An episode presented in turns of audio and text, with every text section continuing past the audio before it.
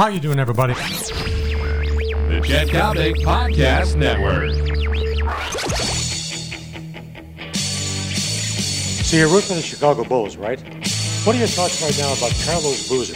For example, if Boozer left the ball club today, just exactly what would Carlos's legacy be? Game time, long ball time, daily Coppock time. How you doing, everybody? I'm Chet Coppock, Daily Coppock, of course, brought your way as per usual by my great friends John Coyne and the wonderful people at American Taxi. Carlos Boozer spouts off about, I want to play fourth quarters.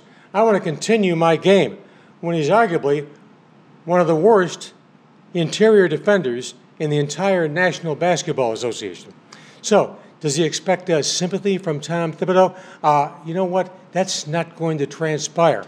As a matter of fact, clearly, Thibs has gone out of his way to make it uh, very, very clear to anyone who follows the Bulls, whether they're a member of the media, whether they're a member of the Boy Scouts, or whether they're a season ticket holder, that Taj Gibson is a much better play in the fourth quarter.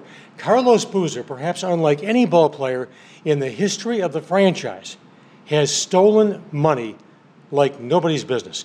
If you take away Carlos Boozer's 12 foot jump shot, what do you have? You know what you've got? You have a Girl Scout playing with a slinky. You have a guy who's soft. You have a guy who doesn't know how to use his elbows. You have a guy who doesn't like to play defense. Hey, the fact of the matter is, obviously, at the end of this campaign, the Bulls are going to amnesty Carlos Boozer. And you know what? How long will Carlos Boozer be missed? Oh, I would say, let's be charitable. 15 seconds. This has been the Daily Coppock, brought to you by American Taxi. I'm Chet Coppock. Catch you next time around.